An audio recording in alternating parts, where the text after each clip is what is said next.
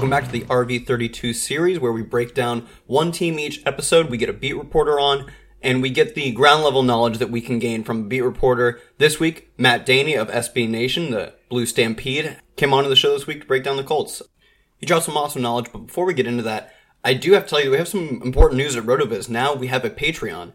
If you'd like to support our 10 plus shows a week and get access to exclusive content and the RotoViz live radio show Sundays just before kickoff, Support on Patreon, we have Patreon goals, giving away subscriptions. Not only are you supporting Rotoviz Radio, but you get access to the exclusive content. You become part of uh, the community we have here at Rotoviz. Really intelligent people, great analysts. Support the show, join the community. Patreon.com forward slash Rotoviz Radio. And as always, if you're looking to get your rotoviz.com subscription, do it through rotoviz.com forward slash podcast for a 30% discount. There are over a dozen apps you can use, thousands of articles per year. With the season just in sight, make sure you get that subscription today.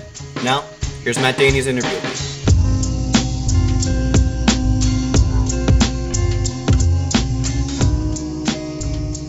All right, I am here with Matt Danely. Find him on Twitter at mdanelysb. Matt, how's it going? Doing great. How you doing, man? Not bad, not bad. I think we're about to close out this uh, RV32 series, and we're definitely doing it with a good one. Let's get right into it. Uh, it looks all but certain we're getting a healthy Andrew Luck, or at least close to it, ready to return to football. Uh, are there any plans to limit his usage heading into week one?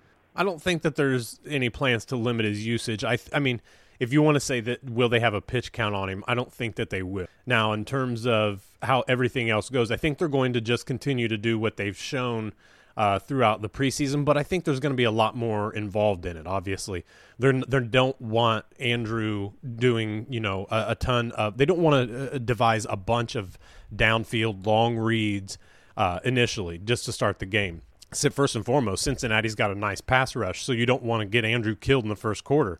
You know, but they're going to continue to get these uh, quick balls, uh, quick passes out of the of his hands. They just really don't want they want to get him in a rhythm and then they want to be able to kind of use him in, in a way that they've used him in the past that Andrew Luck has always been good at and that is you know reading defenses getting the ball downfield and, and finding some openings with his ability to uh, kind of extend plays. But they don't want to do it so much to where he's running for his life to start the game. So I would expect you know similar to what we've seen in the preseason but Andrew can definitely uncork it. There's no doubt about it. There's a lot of national uh, wor- wor- well, worry, I suppose, is probably the best word that, that we're hearing a lot from hosts and, and from other uh, big platforms that they're they're scared that Andrew can't throw further than ten yards. You know that that's not the case at all. Anybody who's seen him in camp knows he's throwing forty yard bombs, you know, across his body, running to his left. Uh, knows that he was throwing sixty yard touchdown passes to KJ Brent before Brent got hurt. So there's no there's no worry about Andrew's viability and durability right now. He they just simply want to get him in uh, a rhythm and then get him to where he can start striking on people because that's you know he's been out of the game a year. He, he is going to naturally be rusty, and there will be a couple bad games in the first half of the season. But all in all, Andrew Luck is Andrew Luck right now. I think they're happy with what he brings that's music to my ears. Please, can we just finally get Andrew Luck back? Last year was a down year for scoring, and it definitely was in part due to just losing talented quarterbacks like Andrew Luck, like Aaron Rodgers. But moving on to something that I think you have to be more concerned about for the Colts is their running back situation. Top four running backs heading into week one all average under four yards per carry through the first three weeks of preseason. I know it's only preseason. I get it. It's not necessarily predictive of the regular season, but are you concerned at all with this running back situation? And what do you think their plans are to do here? Well, yeah, and it is. It's to me, it's a legitimate concern because you've got rookies involved. You've got two rookies, Jordan Wilkins and Nyheim Hines, but you've also got Robert Turbin, who's going to be out for four weeks. Christine Michael isn't anything that anybody's going to go, hey, we got him in our backfield. That's not happening. You know, he does bring a little bit of explosion, but he also brings a ton of worry when you talk about ball control and his ability to really uh, have the vision, especially at the second level, to do anything with that speed. So, I mean, they have Branden Oliver in there. They've got a lot of guys that they're going to mix and match, I think, and, and, that they're going to try to get them some legitimate looks, you know, which is tonight, the preseason game against Cincinnati. They need this because Wilkins has to prove that he can do it consistently. We saw him look pretty solid against the twos in the in the first couple preseason games and even in preseason week three. Uh, a little bit. But even against that first team, when he was in there taking first team snaps, we didn't see his kind of uh, his aggression and his ability to really take advantage of some openings in some in space. That to me is a concern a little bit. Nyheim Hines is a real concern he has gotten something in his head through his fumbles from special teams with punt return to where now he doesn't even really want to try and get those extra yards. He really, I mean, it's scary for me because you feel like this guy just wants someone to touch him so he can go down and make sure he doesn't fumble. That's a mental issue. You can't have a guy like that having mental issues in the regular season. Nyheim Hines is a physical guy for his size, and that's great and all. But what he's doing is he's turning down big yardage holes to kind of just go through. He doesn't want to improv at all, and that's not exactly what this Colts offense calls for. We need a guy who can have that vision to break out and get some runs. With Marlon Mack on the shelf, probably for the first week.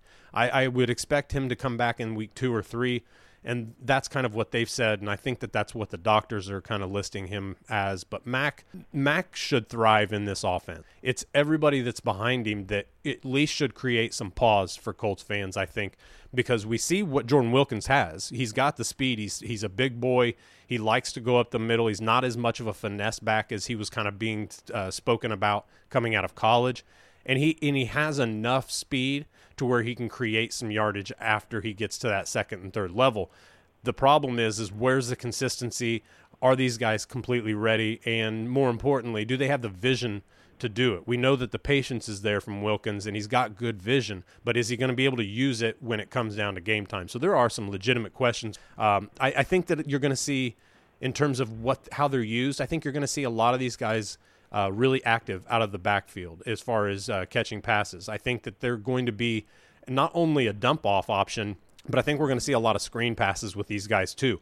Get these guys in space who have proven to have the speed and the and the vision to do that. Get them away from a clogged, you know, box. We don't want them running into seven defenders every single snap. Get them out in space, allow them to create a little bit, and I think that you're going to see a lot of that. Once Mack comes back and especially when Turbin comes back in week 4, you might see a little bit more of a well-rounded attack from that running back group in terms of running the ball. Good stuff. I think another position that might have us chasing our tail here a bit is the wide receiver position. Oh Obviously, T.Y. Hilton is the top dog here, and both as a fan of fantasy football and just as a fan of good football in general, cannot be more excited to see T.Y. Hilton and Andrew Luck connect again. But behind them, Chester Rogers, is he the locked in second receiver? I know he's been leading them in the preseason. And do you see anything coming out of the rookies? Chester Rogers, I think I've always had faith in Chester Rogers. Now, his issue is can he stay healthy? You know, he, he showed a little bit last year, even the year before, but he hasn't been able to put a full season together you know, and that's something that he's going to have to prove as a number two. You can't just be a number two and be okay. You've got to be able to do what he did in the last, you know, preseason game is show that you can get some yards after the catch, show that you're durable enough to come across the middle, that you can run the full route tree against any defense, not just somebody who's sitting in, in zone coverage, you know, all the time. So this is something he's going to have to do. He's going to have to fight off that man to man. He's going to have to get off the line of scrimmage, you know, in press. He's going to have to be able to take that punch from that corner or whoever he's matched up against. Uh, you're, I mean, look, Ryan Grant has not shown me uh, anything. I think that Ryan Grant is a real question mark going into the season. I think that he will come around, but he and Luck have no chemistry right now, and that to me is more concerning than his ability to run routes. I could care less how good he runs a route if he doesn't have the chemistry with Andrew Luck. You do see the chemistry from Hilton and Rogers with Luck.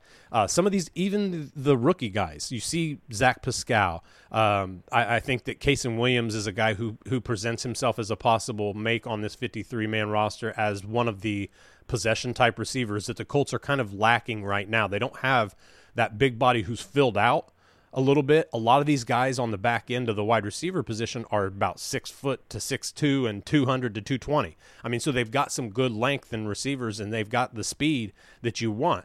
What you have to have is a guy who can be uh, that power guy. You can't just rely on the tight ends for that because that's, I mean, that limits your offense dramatically. So they need a guy like that who can come across, take a hit, get up, and run it again. Daurice Fountain isn't that guy. Zach Pascal, I don't think, is that guy, but those guys present something on their own. Daurice Fountain has really not had much of a preseason or a camp at all in, in terms of what I've seen.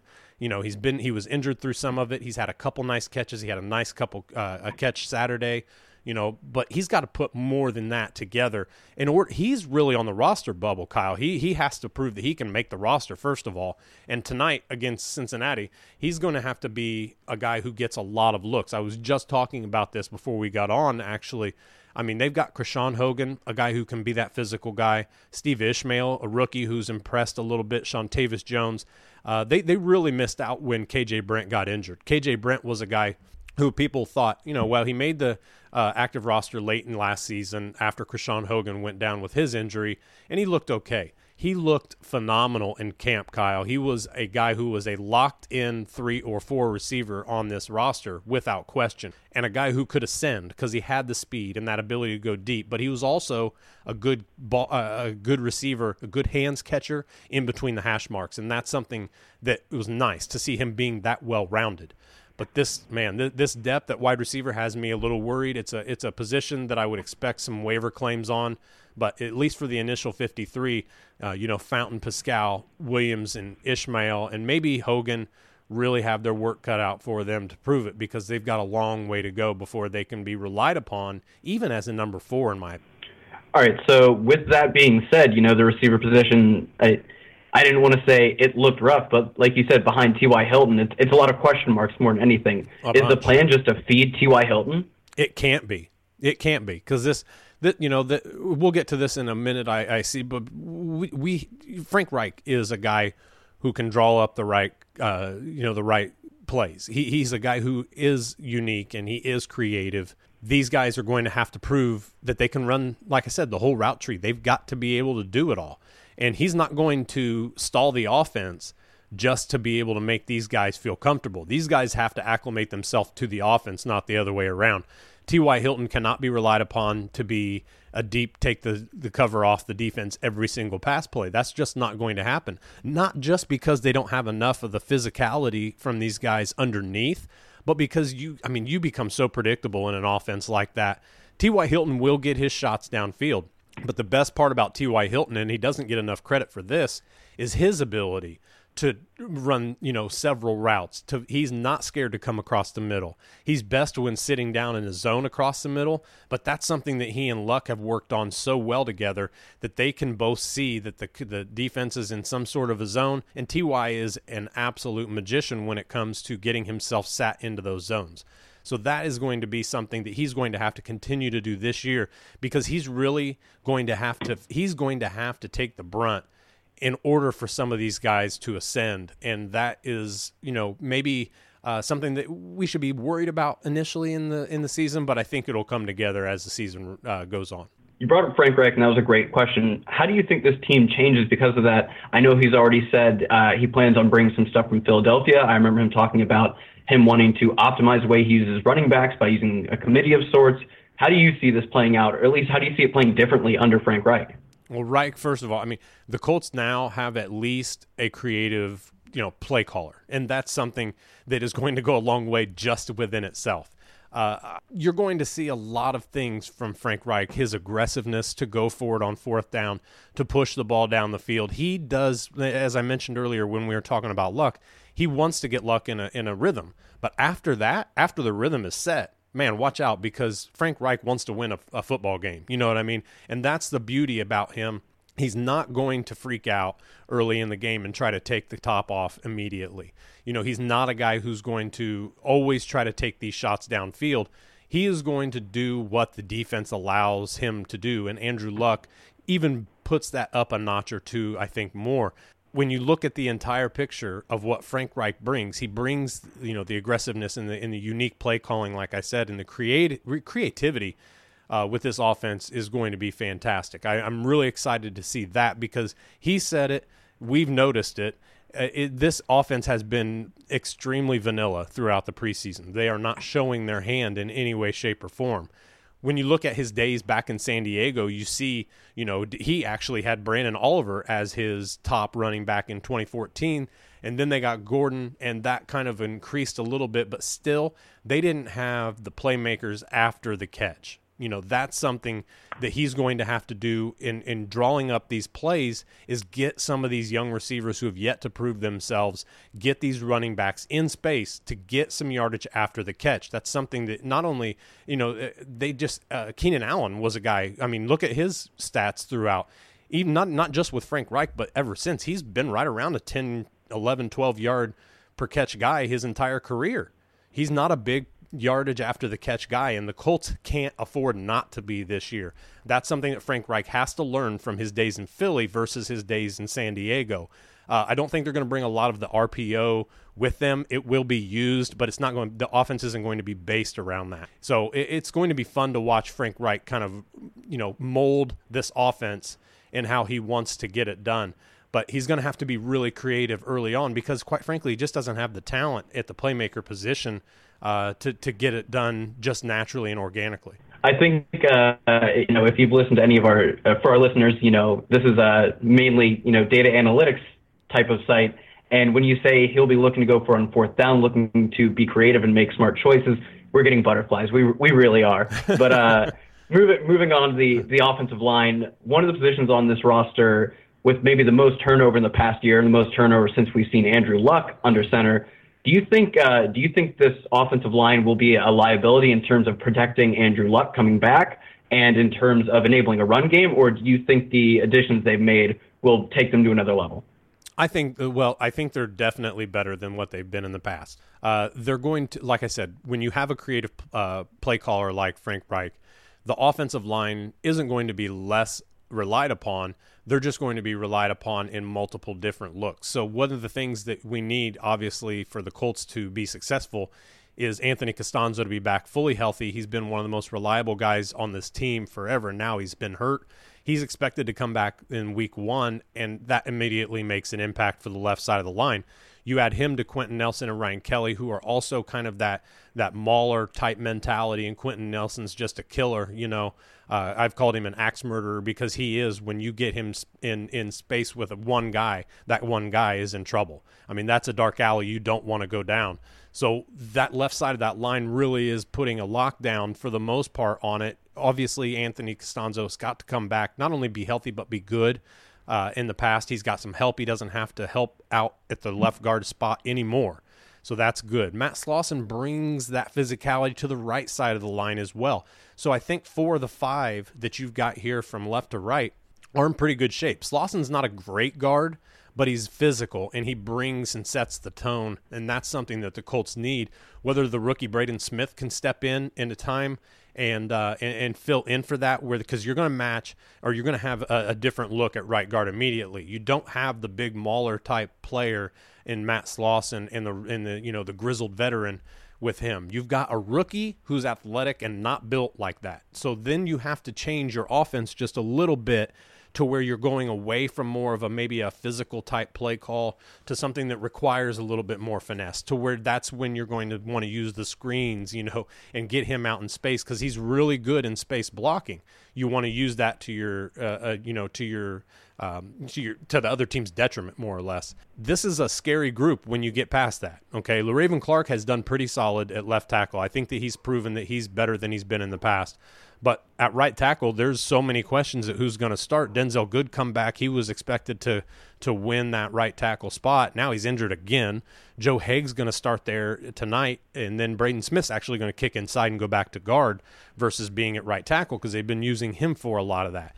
How this line actually turns out, Kyle, is going to be quite interesting for everybody to watch, I think. But I think that they have the pieces here to really improve. I think that they're going to protect Luck pretty darn well. If you look back at some of the preseason games in the past uh, few weeks, you've seen that even though Andrew Luck was getting some pressure, majority of that was pressure on outside rushes. A lot of it wasn't through the interior. That's where the Colts have been scared in the past because the interior was so leaky. The depth there on the interior is the problem. If any of these frontline starters go down, you have a guy like Vujnovich who started a bunch last season who was just awful. And then Deyshawn Bond is, is a pretty solid backup guy there. But really you're going to be I mean Joe Haeg's going to have to kick inside or or Braden Smith's going to have to kick inside. Something's going to have have to happen for these guys to be able to have that depth to move forward if there's any unforeseen injuries going forward. But initially with the starters, I think you're going to see a pretty solid group of protection for Andrew Luck, which is good for everybody. All right. With all this being said, we talked about the offensive line, we talked about the weapons this team has, and uh, we talked about Andrew Luck coming back, which is really exciting. How do you see the season ending up, you know, in terms of wins, in terms of maybe playoff run? Realistically, how do you think if everything goes well, this team ends out? Hmm. It, it's it's really hard to tell because one of the things that I've been saying consistently, and I believe it, is that Andrew Luck makes this team a 500 team right out of the gate.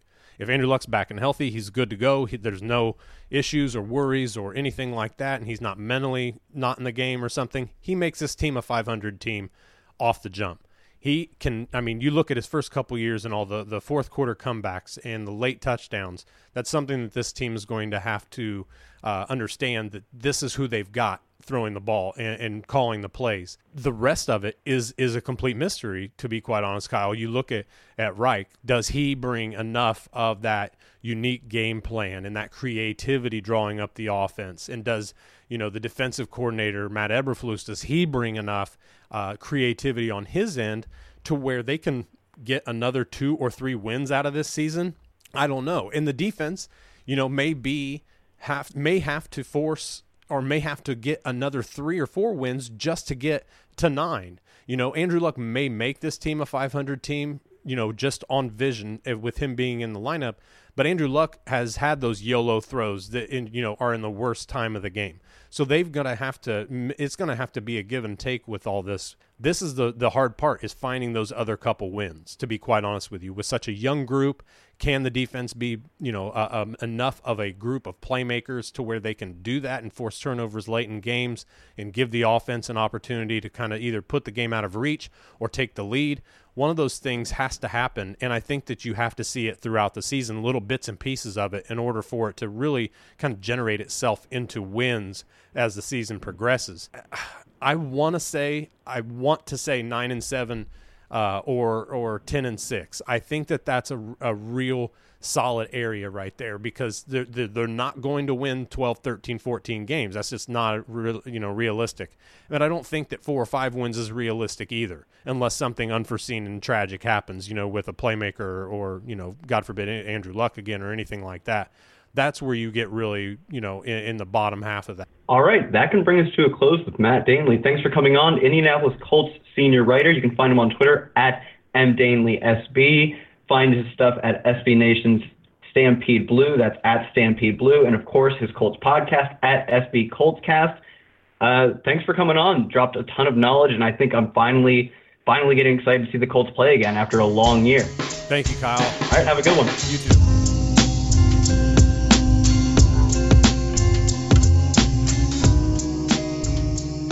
That was Matt Danely. Special thanks to him. He kept a separate track of the audio, and mine was lost. So if I sound better here, that's why. And if you see him on Twitter, give him a follow. Not only a great Colts reporter, but just a great guy. Now we'll move into some, some analysis of what he said. But before that, I have to tell you about my friends at the FFPC, the home of season long high stakes fantasy football. With just days left in the 2018 fantasy draft season, the FFPC has a format to suit every diehard's interest and budget. Whether it's best ball, superflex, or classic managed leagues, there are dozens of live drafts filling all day long, starting at just a $35 entry fee. Now, are you ready for the greatest challenge? Then check out the FFPC main event. It's in its 11th season. The main event is the world's largest event in season long fantasy football. Come to Las Vegas for a three day weekend of live drafts and festivities at the Planet Hollywood Resort and Casino, or draft online from the comfort of your home. Play for the $250,000 grand prize, over 2.2 million in total prizes, and fantasy immortality. Over 1,400 diehards like you already signed up. What are you waiting for? Don't miss the FFPC experience. RotoViz listeners, go to myffpc.com now. That's my, M-Y-F-F-P-C.com, the home of season-long fantasy football. The home of season-long high-stakes fantasy football The first position I want to talk about on this team is the running backs because they have three running backs that are being taken in MFL 10s, one of whom is a pretty standard top 100 pick, even in redraft leagues. Looking at the MFL 10 ADP, Marlon Mack, the 42nd running back off the board, just inside the top 100. Jordan Wilkins down at running back 56, and just behind him at running back 58, Nyheim Hines. I have to say, after hearing what he said, after hearing that Marlon Mack is maybe not even going to be playing week one, I can't get on board with taking Marlon Mack.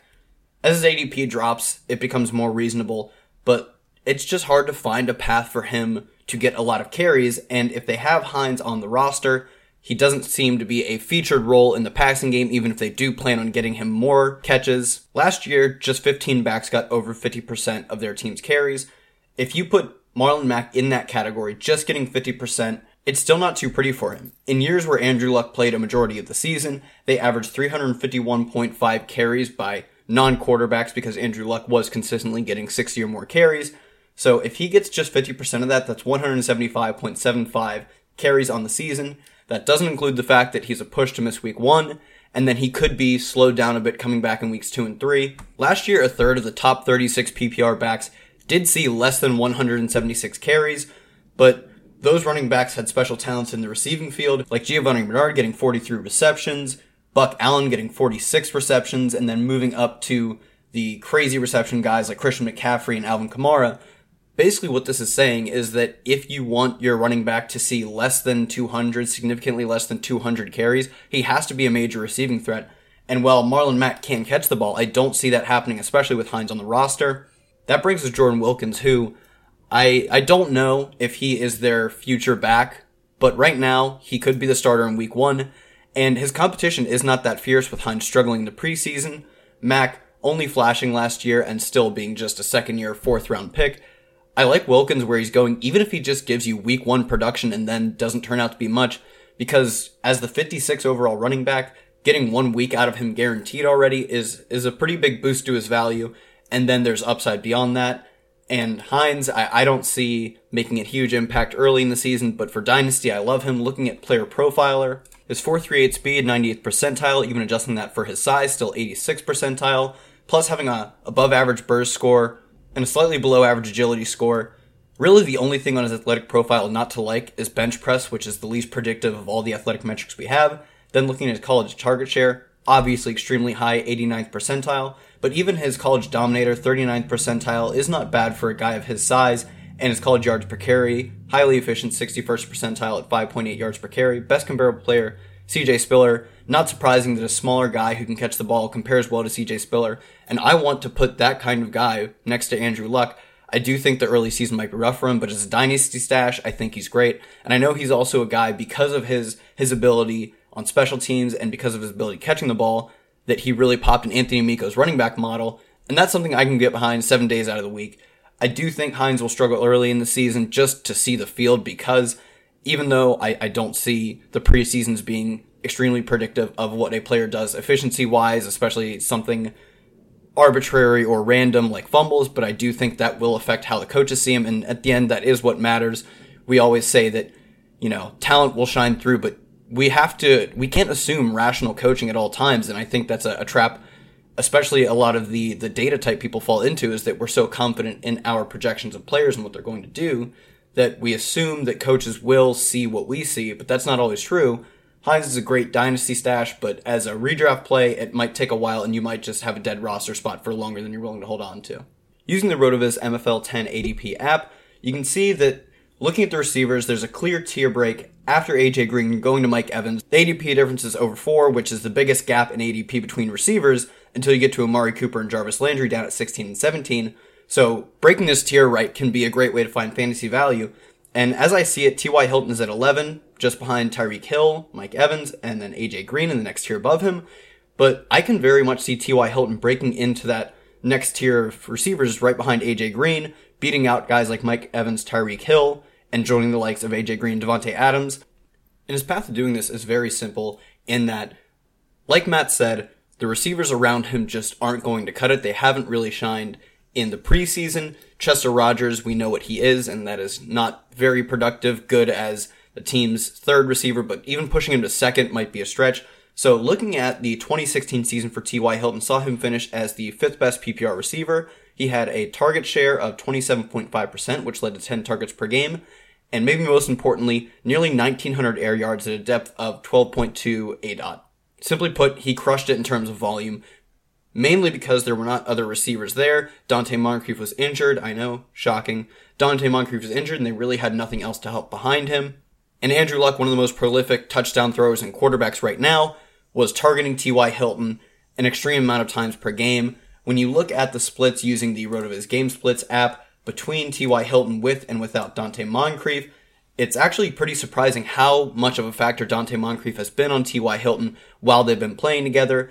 In 50 games with Donte Moncrief, T.Y. Hilton has averaged 13.87 PPR points per game, a very solid number. But without Donte Moncrief in 13 games, 17.5 PPR points per game, and the replacements for Donte Moncrief, like I said before, have been lackluster, even if you consider that Donte Moncrief himself wasn't all that talented, or at least did not produce like he was with the Colts. The replacements for him are even worse, meaning that T.Y. Hilton could even outproduce what he did in 2016. I don't see how he's not a top 10 fantasy wide receiver, and he does have top 5 upside. Going right now is the 11th wide receiver. I'm clicking draft every single time I see him there. Moving on to the final player I wanted to talk about, Jack Doyle, who we didn't get to bring up in my conversation with Matt, but I still want to talk about him because he may be their second best receiver. The Jack Doyle equation feels extremely simple for me in that when you look at his ADP right now, going just outside the top 10 tight ends at number 11, despite finishing as the sixth tight end last year, and he finished that on the back of what was one of the largest tight end market shares in terms of targets last year. It was third behind just Delanie Walker and Travis Kelce, and that puts him ahead of guys like Rob Gronkowski, who didn't play entirely a full season, Zach Ertz, who had the same problem, but also guys like Kyle Rudolph. Just in terms of pure targets, last season he was one of the premier tight ends, and this season he gets Andrew Luck. And even if Andrew Luck does tend to favor a guy like T.Y. Hilton more, a guy with a higher depth of target, I don't think that should scare you off of Jack Doyle because the targets will be of better quality because they're coming from Andrew Luck instead of Jacoby Brissett. This could also open up a much larger share of red zone targets, which is where a tight end like Jack Doyle can really gain fantasy value. And then when you look at his efficiency, his low depth of target, he has just a five career aDOT. That's Jarvis Landry levels of low. There's no doubt that he is not making crazy plays down the field. We know what Jack Doyle is, but he's also pretty sure handed in that he's converting his air yards into yards at a rate that is greater than one. For every air yard he's thrown, he sees 1.3 yards of actual yardage, he's got an above average RACR up until about the depth of 15 yards, and like I said, he's really catching most of his well below 10 at 5. So, in terms of his efficiency at what they're asking him to do, he's very good at that. And then you put Andrew Luck behind that, and I don't see how he's not a value there. Last season, he saw 106 targets, caught 79 of them for 683 yards, and obviously the low air yards, 544. Just four touchdowns. I think we could see that touchdown number come up, and that target number could stay very similar. As a talent, I don't think Jack Doyle is anything special, but when you look at what he's done and what he will be able to do with Andrew Luck, the equation feels pretty simple by the targets, by the good offense, and by Jack Doyle. Finally, Andrew Luck, what we've all been waiting for. Funny enough, uh, podcast of 11's Andrew Luck, the 11th quarterback. If you're going to take a quarterback inside the top 12, he is one of the best values by far. We've seen him be even the caliber of Aaron Rodgers throwing 40 touchdowns for 4,761 yards in 2014. Well, that is unreasonable to expect him to do that. He doesn't have to do that to return value. He simply has to crack the top 10, which outside the top 100 overall picks, you can get him after taking 9 or 10 players before him. I don't see how that's not a value. And this leads me to the conclusion of the show, which is stack this passing game and fade the running game. You can get T.Y. Hilton, you can get Andrew Luck. You can get Jack Doyle all outside the top 10 of their position. And I think there's a good chance they all beat that. And then, of course, the stack can give you weekly upside if you're really looking to hammer down on that variance, try to find upside on every single week. The passing game stack here, I feel, is great. In sneaky dynasty leagues, you can stack the passing game even at the running back position with Nyheim Hines, but in redraft, I'm just targeting T.Y. Hilton, Jack Doyle, and Andrew Luck all great values, and players like Andrew Luck and T.Y. Hilton could really crush their ADP and find themselves in the top five of their position. That will bring this episode of the RV32 series to a close.